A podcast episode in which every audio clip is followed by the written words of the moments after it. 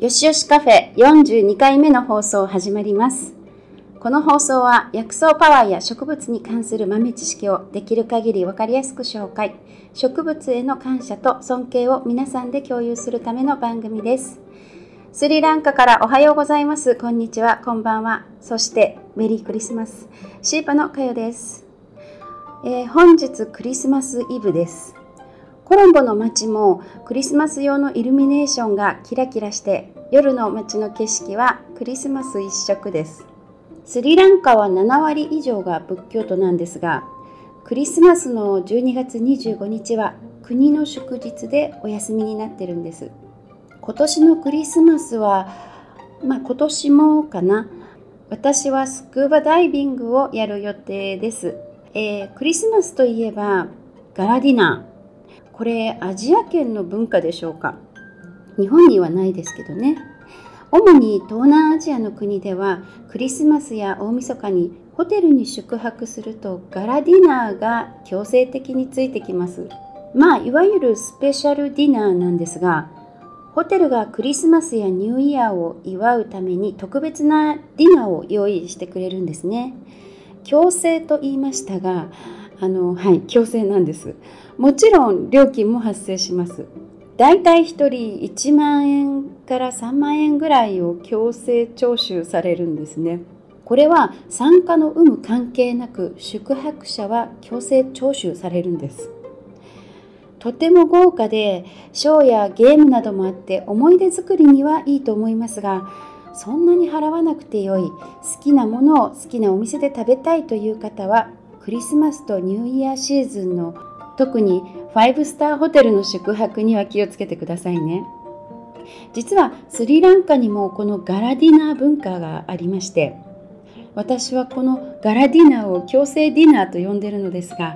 この季節になるととても警戒します。だって食べたくなくても徴収されるんですからなんだかトラップにはまったような気分になるんです。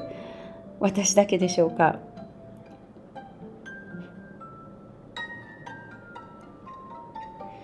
5スターホテルといえばクリスマスのデコレーションにも力が入ってますよね。割とよく見かける定番のデコレーションといえばクリスマスツリーとジンジャーブレッドハウス。キラキラしていて見ているだけでファンタジーな気持ちになれますよね。今日はこのジンジャーブレッドハウスの材料のジンジャーブレッドについて話していきたいと思います。こちらのテーマもですね、去年第7回目で取り上げたものなんですが、リニューアルしてお届けいたします。ジンジャーブレッド。ブレッドというと、日本人はパンを思い浮かべてしまうんですが、実際はクッキーやケーキのお菓子のことです。ジンジャー、つまり生姜ですね。生姜が入っているので、この生姜がピリッと効いた味のクッキーまたはケーキなんですね。この季節になると人の形をしたクッキーよく見かけませんか？はい、あれがジンジャーブレッドマンと言われる代表的なジンジャーブレッドの形の一つです。ジンジャーブレッドですからジンジャーがたくさん使われているお菓子なんですが他にはクローブ、ナツメグ、シナモン、カルダモンなど様々なスパイスも使われています。ジンジャーブレッドラテっていうのもこの季節見かけると思うのですがこの飲み物にもジンジャーとナツメグシナモンなどのスパイスを使った、まあ、カフェラテですね、うん、なんなんだろう。マサラチャイのようなものですよね。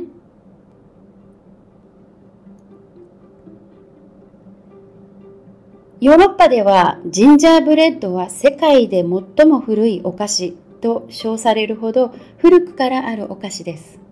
その起源は諸説ありますが、これらについては第7回でお話ししていますので、興味のある方は聞いてみてください。話は戻しまして、ジンジャーブレッド、古いお菓子ではありますが、実は最初からクリスマスのお菓子だったというわけではありません。クリスマスのジンジャーブレッドといえば、とりわけジンジャーブレッドマンとジンジャーブレッドハウスが上がってきますが、ジンジャーブレッドマンの起源は16世紀のイギリスのエリザベス女王1世が作られたのが始まりだと言われています。そしてジンジャーブレッドハウスは19世紀のドイツのおとぎ話ヘンゼルとグレーテルのお菓子の家が起源だと言われてるんです。これについても詳しくは第7回で話してます、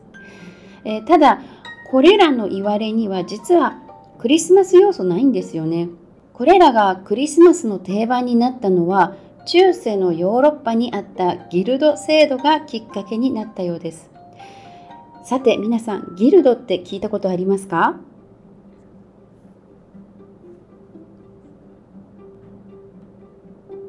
ギルドとは中世のヨーロッパで広く普及したシステムで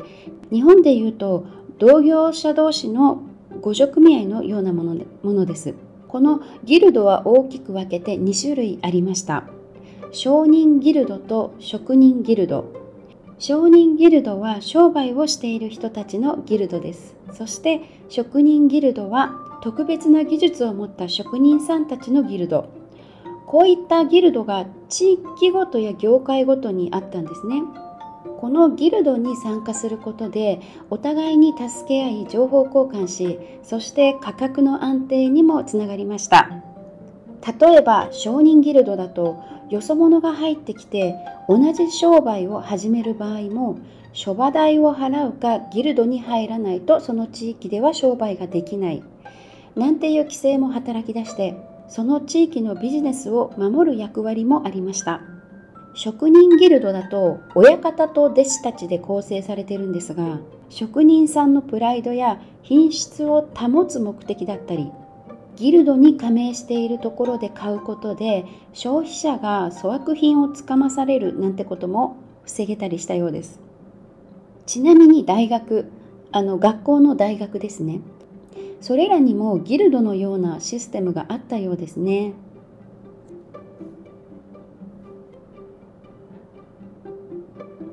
話をジンジャーブレッドに戻しましょう。実は17世紀18世紀にはベーカリーのギルドがクリスマスとイースターの時期だけジンジャーブレッドを作る権利を解放してたんです。つまり、えー、クリスマスとイースターの時期だけジンジャーブレッドを使って誰でも商売していいよってことなんですね。昔はスパイスはとても高価でした。ジンジャーも例外ではありません。しかし17世紀 18, 18世紀頃には流通も安定してある程度庶民にも手が届くものになってましたからこの時期になると多くの人がごちそうの一つとしてジンジャーブレッドを焼いたんです。これが現在ジンジャーブレッドがクリスマスの定番になった理由の一つです。はい、本日はジンジャーブレッドとクリスマスの関係について話してみました。いかがでしたか？中世の商人たちの互助組合ギルド。この商人ギルドのシステムのおかげで多くの商人が商売に成功し豊かになりそのうち特権的地位を得るまでになったようです。このギルドの歴史だけでも興味深くて調べて、まあ、調べ出したらキリがなくてでも面白そうです。この後はいつも通りお知らせとおまけのお話がありますのでよかったら最後までお付き合いください。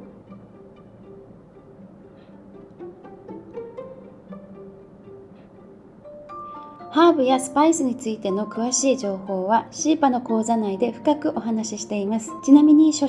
初心者にも分かりやすく説明しているハーバルライフアドバイザー講座も開催しています。興味がありましたらぜひシーパのインスタグラムやホームページから見てみてください。また、ハーブやアロマテラピーについてわからないこと、この放送でやってほしいことがありましたら、ぜひお知らせください。なお、よしよしカフェの内容はたくさんの参考資料をもとにお話ししているものですが、精油やアロマテラピーの効果には個人差があり、心身への影響も人それぞれ違いますので、ご使用の際には十分気をつけて使ってくださいね。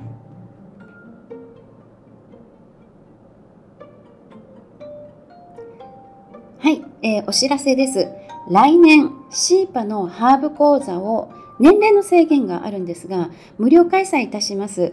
無料といってもほぼあの今やってる有料の内容と同じ流れでやりますので、えー、かなりのボリュームの講座です。詳しくは近くインスタグラムにて発表しますので、えー、よかったらフォローしていただくと嬉しいです。はい、ではおまけのお話。えジンジャーブレッドハウスといえば、去年はえ第7回目の放送ではですね、世界最大あのギネスに認定されたアメリカ・テキサス州の、えジンジャーブレッドハウスを紹介しましたが今回は、まあ、別でですねあの、まあ、別のダイナミックなジンジャーブレッドハウスに関する記事を見たので紹介しますね。